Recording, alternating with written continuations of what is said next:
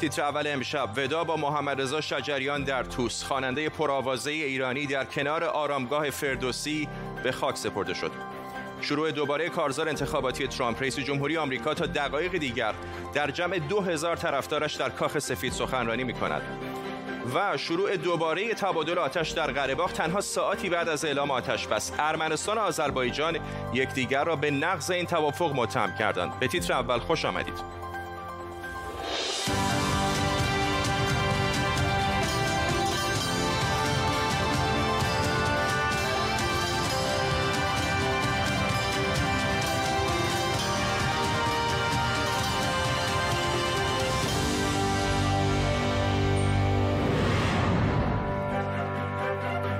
سلام به شما. امروز در جوار آرامگاه فردوسی مراسم خاکسپاری محمد رضا شجریان خواننده و استاد آواز مشهور ایرانی با حضور هزاران نفر از علاقمندانش برگزار شد.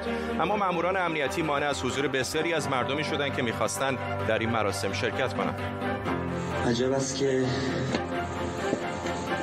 دل از سینه بیرون نمیآید. تمام حرفی که می‌خوام بزنم اونجاست. دست طبیعت گل عمر مرا مچین هزار دستان موسیقی رو به دست طبیعت سپردیم من معذرت می‌خواهم.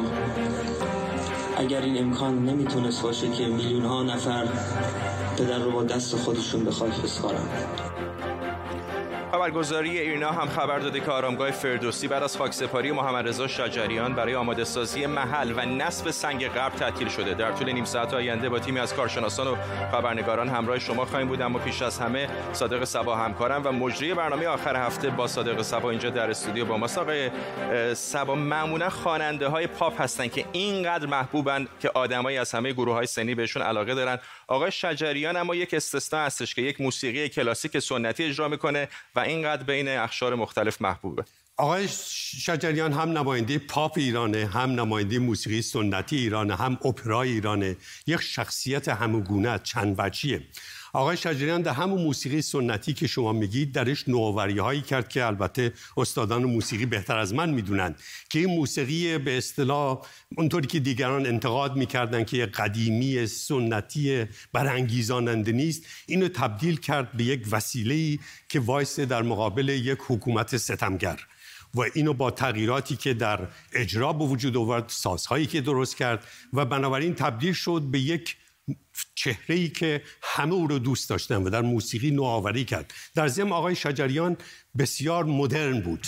مدرنی فقط نه در موسیقی بلکه در رفتارش در زندگیش. شما مثلا کمتر ایشون رو بدون کراوات می‌دیدید. بر فرض. یه چیزایی که دوست داشت موسیقی جهانی که گوش می‌داد مثلا پاواروتی بود. همه اینا رو اطلاع داشت و ادبیات ایران بسیار علاقمند بود. و از لحاظ شخصی که بسیار مهمه و دوستاش همه اینو می‌دونن بسیار انسان متواضعی بود. این روزا آدم بعضی اوقات نمی‌خواد قهرمانانش رو ببینه چون میترسه مایوس بشه. ولی شما اگه شجریان می‌دیدی بیشتر بهش علاقه من می‌شدی که انسانی به این عظمت چقدر افتاده و متواضع است. و جالب علیرغم این همه محبوبیت علیرغم این همه حضور مردم در مراسم خاکسپاری ایشون می‌بینیم که همچنان حکومت مثلا به عنوان یک روز اعضای عمومی همین رو اعلام نکرده در صورتی که می‌بینیم برای کسی مثل هوگو چاوز یک روز اعضای عمومی اعلام کردن. چه پیامی دارن؟ یا برای بسیاری از روحانیونی که مردم هیچ علاقه ای به اونها ندارن تا فوت می‌کنن سه روز اعضای عمومی اعلام می‌کنم. من فکر کنم این اتفاقا خوبی که نکردم. برای اینکه آقای شجریان بخشی از این حکومت نیست و این حکومت به خصوص آقای خامنه ای کینه ای داره نسبت به آقای شجریان. و حتی در این روزی که میلیون ها نفر مردم ایران عزادار هستند و یکی از چهره های محبوب تاریخی و ملی ایرانی از بین رفت همچنان کینه ورزی ادامه داره. ممنونم از شما صادق صبا. همکارم و مجری برنامه آخر هفته با صادق صبا اینجا در استودیو با ما. اما چرا محمد رضا شجریان تا این اندازه نزد بسیاری از ایرانیان محبوبه؟ امشب میراث هنری این هنرمند خوشرو، خوش صدا و خوشپوش رو زیر ذره می‌بریم.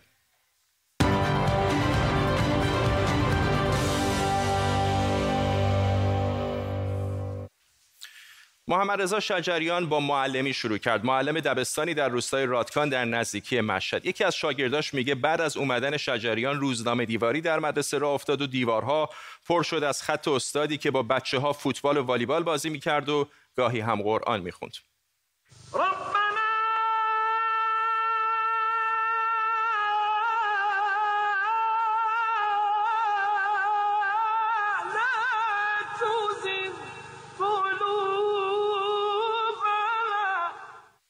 صدای شجریان از خطوط قرآن اما بیرون زد و رادیوی ملی ایران صدای اون رو منتشر کرد. شجریان اما هنوز شاگردی هم می‌کرد. خوشنویسی سنتور نوازی ساختن ساز نجاری کلاس آواز و تصنیف خانی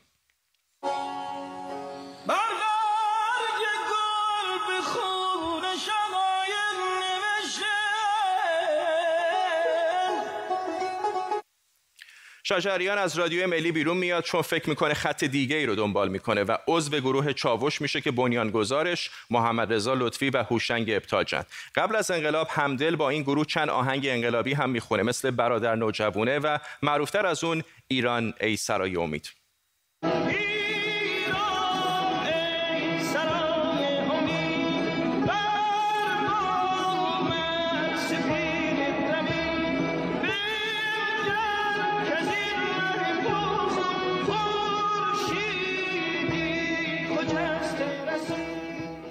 ایران ای سرای امید همون آهنگیه که بعد از حوادث 88 شجریان از صدا و سیمای جمهوری اسلامی خواست دیگه پخشش نکنن. گفته بود این آهنگ مال دوره دیگه و مربوط به تاریخی متفاوته.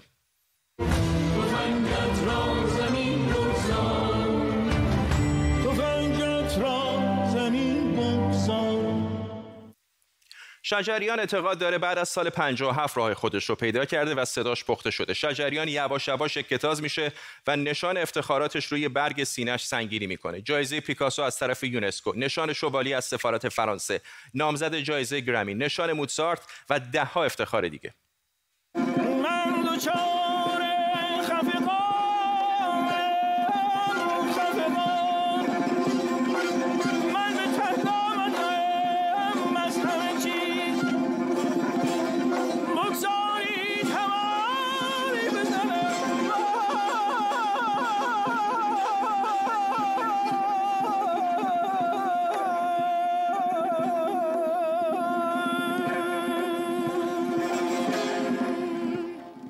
یکی از برنامه ریزان کنسرت های شجریان در خارج از ایران دربارش میگه که همه هم شجریان معرفی موسیقی ایرانی به جهان بود. ای خاک اگر سینه تو بشکافند بس گوهر قیمتی که در سینه توست. رضا ترشیزی تعریف می‌کنه که بعد از اینکه با هم توی یه رستوران توی لس آنجلس سوشی می‌خورن شجریان گفته بریم این فیلم تایتانیک رو ببینیم. اهل دل بود. سال 95 اما شجریان خبر از یک مهمون 15 ساله داد. سرطان کلیه. مهمونی که اومد موندگار شد و نرفت. نمی‌دونم شما با صدای شجریان خاطره دارید یا نه اما احتمالا جایی توی خونه تلویزیون یا شهر اینجا و اونجا صداش رو شنیدید. صدایی که حالا در حافظه تاریخی ایران برای همیشه حق خواهد شد.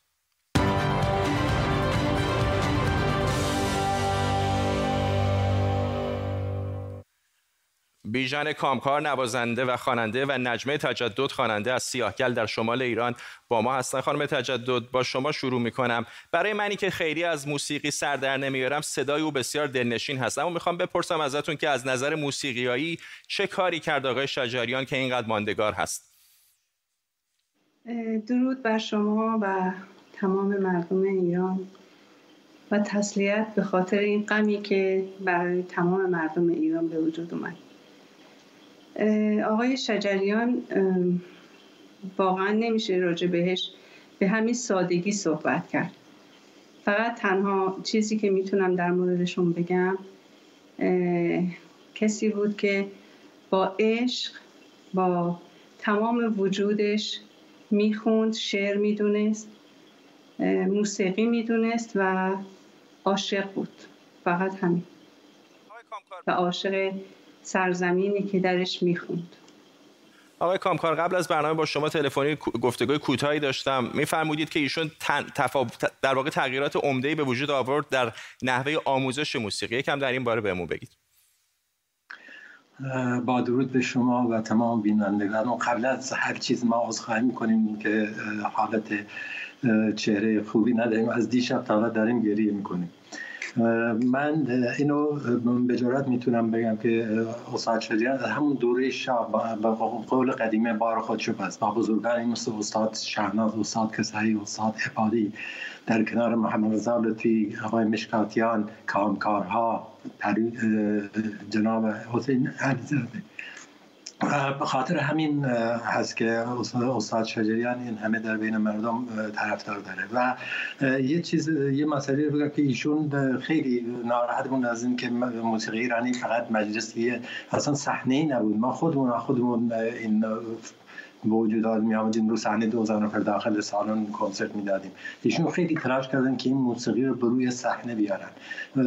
دلیلش دلیل منم این سازایی بود که درست کردن. در واقع موسیقی ما سازهای ما چون اکثرا زیرخان هستن صدای زیری دارن ایشون خیلی تلاش کرد که صدای بیس رو در گروه اضافه کنه و بتونه یه گروه بزرگی به اندازه یه انسامبل ارکستر که به روی صحنه بیاره. خیلی براش تلاش کرد. حتما در جریان هستید. چیزی نزدیک به ده بیست نو ساز ساختن. البته شاید سالها طول بکشه که این سازها در میان مردم جا بیافتن طرفداران پیدا کنن و ادامه بدن و امیدوارم در آینده ما هم روی صحنه وسط یه ارکستر سمفونی یه ارکستری داشته باشیم. و این همش از تلاش های استاد محمد رضا شجریان بود. در کنار گفتم اون پهلوانه که اسم بودم. حال یکی از دلایلی که آقای شجریان مطرحه اینه که متاسفانه یه چیز مرسوم در بین تمام مردم جهان نه فقط ایران هست که فقط خواننده را می‌شناسن. به عنوان مثال مایکل جکسونی که تمام دنیا میشناسنش از هر که بپرسی اسم یک گیتاریستش رو بگو نمی‌دونه اسم یک پیانیستش رو نمی‌دونه. این رست دنیایی که همیشه خواننده مطرح و بیشتر نشون داده میشه. ولی در کنار استاد شجریان با تمام تلاشی که کردن پهلوانهای دیگه ای بودن مثل جناب گفتم محمد زالتی آقای مشکاتیان کامکارها. و تونست به اینجا برسونه این مسئله. خانم تجدد آقای شجریان دانش آموزان زیادی هم داشت. حالا طبیعتا خانم ها متاسفانه در ایران نمی‌تونن بخونن ولی آقایان می‌خونن. می‌خوام اینو ازتون بپرسم که این سازهایی که ساخت این نوآوری هایی که در موسیقی ایرانی کرد فکر می‌کنید به واسطه این کسانی که از او آموختند می‌تونه در نسل‌های بعدی منتقل بشه و شجریان های دیگری داشته باشیم؟ مطمئنا این اتفاق خواهد افتاد. آقای شجریان البته ما رو ترک کردن و زمین خاکی رو رها کردن رفتن ولی همایون شجریان باقی موند. و مطمئنا همایون عزیز هم می‌تونن و ادامه راه پدر و بعد جوانهایی که پرورش پیدا کردن. بله این اتفاق خواهد افتاد.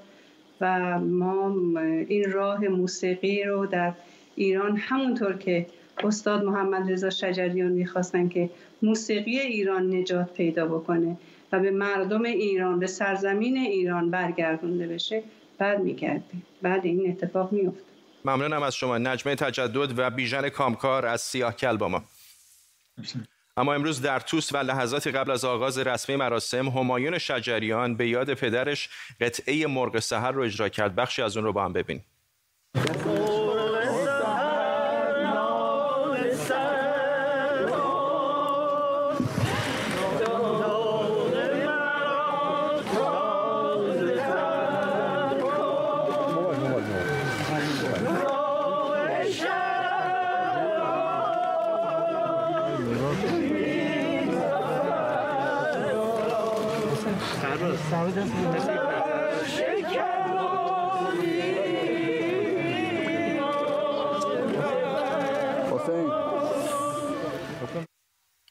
خب بریم به آمریکا. رئیس جمهوری آمریکا دونالد ترامپ بعد از مرخص شدن از بیمارستان کارزار انتخاباتیش رو پی گرفته. این در حالیه که به دلیل به توافق نرسیدن بر سر شیوه اجرای مناظره دوم این مناظره که قرار بود با رقیبش جو بایدن در میامی صورت بگیره لغو شده.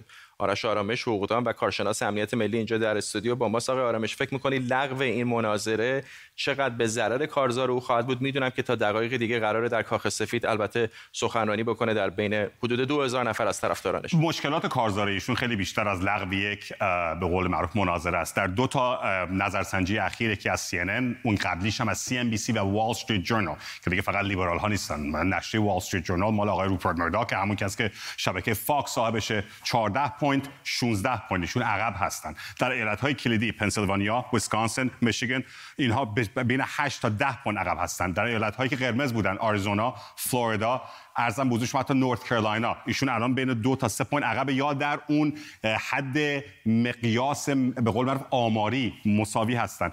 الان به هر جوری به نقشه نگاه می‌کنید آقای ترامپ حتی بدون بردن ایالت هایی که قبلا بایستی میبرده ببره عقب هست. نکته اول. نکته دوم. کار خیلی غیر مسئولانه می‌کنن. بیام از بحث حزبی جدا. من دموکرات و فلانی جمهوری خواه جدا شما الان تست کوویدتون مثبت بوده. در بیمارستان بهترین شفا و بهترین دارو و درمان رو گرفتید. اون با باعث و بانی که الان شش نفر از اعضای اصلی تیم خودتون و خانواده خودتون و الان هم دوازده نفر دیگه در کاخ سفید رو مریض کرده که انداختن مهمانی و مجلس در کاخ سفید بوده. همین کار رو دوباره شما دارید ادامه می‌دید. اگر این کار غیر مسئولانه نیست دیگر من نمی‌دونم چی است. فکر می‌کنید علیرغم همه اینها این در واقع سخنرانی که تا دقایق دیگر انجام خواهد داد می‌تونه کمی به او کمک بکنه که به طرفدارانش بگه ببینید درسته من کرونا داشتم اما حالم خوب شده برگشتم به کارزار و قوی پیش خواهم رفت. طرفداران ایشون رو هر کاری بکنید اون خواستگاه بین 28 تا 32 32 درصد اجتماعیشون کاری بکند نکند. خودش گفت در خیابون 15 همه در مثلا در خیابون پنجم نیویورک من کسی رو با اسلحه بزنم هنوز طرفداران بهم رأی میدن. الان مهمترین بلوک رأی ما که برای اون جنگ هست سفید پوستان با مدرک دانشگاهی هستند سفید پوستان بعضا بدون مدرک دانشگاه هست که به صورت بسیار زیاد به آقای ترامپ رای دارن ولی الان دارن برمیگردن و از همه مهمتر زنان زنان زنان. اونها شاه تعیین کننده انتخابات هستند ببینیم آقای آرامشی نظر شما هست 13 آبان روز انتخابات هست نتیجه رو خواهیم دید و با شما مطمئنم تا اون روز بیشتر صحبت خواهیم کرد. ممنون از شما آرش آرامش کارشناس امنیت ملی اینجا در استودیو با ما. تصاویر زنده داریم از اسرائیل از تلاویو الان هفته ها هستش که هم در تلاویو و هم در اورشلیم تعداد زیادی از مخالفان آقای بنیامین نتانیاهو نخست وزیر این کشور تجمع می‌کنن و به سیاست های او اعتراض می‌کنن به خصوص در زمینه مقابله با کرونا و اون چه که اونها فساد آقای نتانیاهو می‌خونن.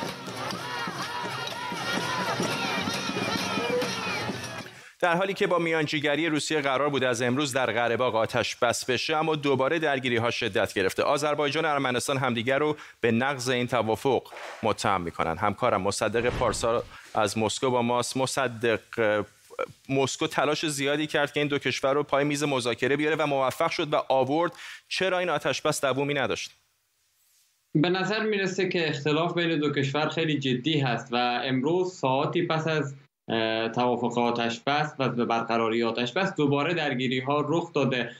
وزارت دفاع آذربایجان میگه که این ارمنستان بوده که به چهار نقطه از خاک آذربایجان عملاتی را انجام داده. در جانب مقابل هم دولت ارمنستان میگه که نه این آذربایجان هست که پنج دقیقه بعد از اینکه آتش بس برقرار شده دوباره نقض کرده آتش بس را به حمله کرده. این وسط هم دولت خودخوانده قرباغ هست که باز هم بیشتر آذربایجان را متهم می‌کنه و حتی در بیانیه‌ای که وزارت خارجه این دولت خودخوانده داده گفته که آذربایجان از توافق مسکو به عنوان فرصتی برای آمادگی به درگیری های بیشتر استفاده می کنند در عین حال اردو کشور رد می‌کنن این که عملاتی و تحرکات نظامی را در این زمینه داشتن و به نظر می‌رسه که توافقی که مسکو انجام داده به این راحتی ها با این حجم از اختلافات عملی و امکان پذیر نیست و هنوز همین درگیری ها به سادگی نخواهد خوابید. محمد مصدق پارسا در مسکو ممنونم از تو. امروز روز مبارزه علیه مجازات اعدام. ایران دومین کشور جهانی که بیشترین اعدام رو داره. اینا کشورهایی هستند که مجازات اعدام دارن. کمرنگترها کشورهایی که هرچند در قوانینشون مجازات اعدام دارن ولی عملا اجراش نمی‌کنن. در چند کشور هم مجازات اعدام فقط در موارد خیلی خاص وجود داره. این نقشه موارد اعدام در سال گذشته است. ایران بعد از چین دومین کشوریه که سال میلادی گذشته بیشترین اعدام رو داشته. از اوایل سال تا حالا هم حداقل 256 مورد اعدام انجام شده. مجازات اعدام در ایران همواره وجود داشته اما با روی کار اومدن حکومت اسلامی جرم بیشتری در قانون گنجانده شدند که مجازات اعدام براشون تعیین شده. مبارزه برای لغو مجازات اعدام در ایران از سالها پیش در جریان بوده ولی در سالهای اخیر اوج گرفته و حالا اغلب سازمانهای سیاسی مخالف جمهوری اسلامی در برنامه عمل خودشون لغو مجازات اعدام رو هم گذاشتن. جمهوری اسلامی زندانیان متهمان سیاسی زیادی رو هم با همین عناوین مختلف اعدام کرده. محمود امیری مقدم مدیر سازمان حقوق بشر ایران از اسلو با ماساق امیری مقدم تلاشای زیادی شده به خصوص در این سالهای اخیر برای لغو حکم اعدام. الان با به کمک شبکه اجتماعی این کارزارها تقویت هم شده. آیا هیچ نشانی وجود داره که دولت ایران حاضر به عقب نشینی باشه؟ درود بر شما. بله ببینید مبارزه با اعدام یک مبارزه طولانی مدت هست. اگه ما به کشورهای اروپایی نگاه کنیم برای مثال فرانسه در واقع کمتر از چهل سال پیش احکام اعدام رو اونجا یعنی در واقع قانون اعدام رو لغو کردند پس از دوره طولانی مبارزه. در جمهوری اسلامی ما اگه مقایسه کنیم با اوایل در واقع دهه اول جمهوری اسلامی همه فکر کنم به خاطر دارند که اعدام های دست دسته افراد پس از اعتراضات حتی بدون اعلام هویتشون بدون اینکه حتی وکیلی در کار باشه شاید یک موضوع عادی بود در سال 60 این اتفاق امروز نمی‌تونه بیفته. یعنی که این خودش نشون میده که جمهوری اسلامی هم مجبور به عقب نشینی شده همراه با بیشتر شدن مخالفت ها با اعدام و به خصوص با بالا رفتن هزینه سیاسی اعدام ها در حال حاضر ما به ندرت جمهوری اسلامی افرادی رو به اتهام های سیاسی اعدام می‌کنه ولی سعی می‌کنه که با اتهاماتی مثل قصاص یا جرائم دیگه این سیاست ایجاد ارعاب رو پیش ببره. چون که اعدام در واقع هدف اصلیش مبارزه با جرم نیست بلکه ایجاد رعب و وحشت در جامعه است برای نگه داشتن قدرت. محمود امیری مقدم مدیر سازمان حقوق بشر ایران از اسلو. ممنونم از شما. امروز روز جهانی بهداشت روانه. سازمان بهداشت جهانی میگه با وجود اینکه آمار ابتلا به بیماری های مثل افسردگی و استراب رو به افزایشه ولی خدمات بهداشت روانی در اغلب کشورهای جهان بعد از بحران همهگیری کرونا تقریبا متوقف شده یا به حداقل رسیده. معاون بهداشت روان وزارت بهداشت ایران هم میگه زنگ خطر مدت هاست که به صدا درمده دکتر فهیمه میانجی روانشناس و پژوهشگر روانپزشکی اجتماعی و بین فرهنگی با ماست. خانم میانجی الان اگر کسی این بولتن خبری ما رو دیده باشه از اول خبر مرگ و اعدام و خبرهای بد و تیره بود. در این شرایط کرونا که بیشتر ما هم در خونه هستیم و تلویزیون هم وا می‌کنیم همش خبرهای بده بجز ندیدن برنامه ما که پیشنهاد نمی کنیم چه راه حل دیگری هست برای کنار اومدن با این وضع؟ سلام عرض می‌کنم خدمتتون. اولین چیزی که به ذهنم می‌رسه معجزه است با این شرایطی که مردم ایران دارن باهاش دست پنجه نرم می‌کنن. تا حالا اگر به معجزه اعتقاد نداشته باشیم که نداریم. بخوایم یه تحلیلی بدیم از اینکه چه شرایطی رو مردم دارن باش دست پنجه نرم می‌کنن. بعد گفتش که توی دوران کرونا همونطوری که افرادی که قبلا سابقه بیماری روانشناختی داشتن مثل اختلالات اضطرابی افسردگی و غیره الان آسیب پذیرتر هستن به لحاظ سلامت روانی و نیازمند خدمات دسترسی به خدمات سلامت روان و حمایت بیشتری هستن. جوامعی هم که پیش از pandemic پیش از دوران کرونا از سلامت روانی کمتر و خشم و ناامیدی بیشتری رنج می بردن در دوران pandemic افسرده تر خشمگین تر و ناامیدتر هستند جامعه ایران در شرایطی وارد دوران ویروس کرونا و پندمیک شد که در اوج خشم از خشونت اوریان حکومت در سطوح مختلف همونجور که در گزارشتونم به چند موردش اشاره کردید دست پنجه نرم کرد از جمله کشتار معترضان خیابانی 98 کشتار مسافران بیگناه هواپیمای اوکراینی و غیره و در تمام این شرایط به مردم مجالی برای سوگواری و ابراز خشم و غم داده نشده. سلامت روان جامعه امروز ایران بستگی زیادی به این خواهد داشت که مردم با اون خشم و استیصال ناشی از بیکفایتی ساختاری و مدیریتی ناشی از خشونت سازماندهی شده حکومت و سرکوبی که دارن به شکل روزمره میشن چه کار کنن؟ اگر این خشم کانال... اگر این خشم رو بتونن کانالیزه کنن و تبدیل به حرکت ها و جنبش ها و بسیج های مردمی کنن برای از همدیگه حمایت کنن یا بتونن تلاش برای ایجاد تغییر شرایط و متوقف کردن خشونت بکنن.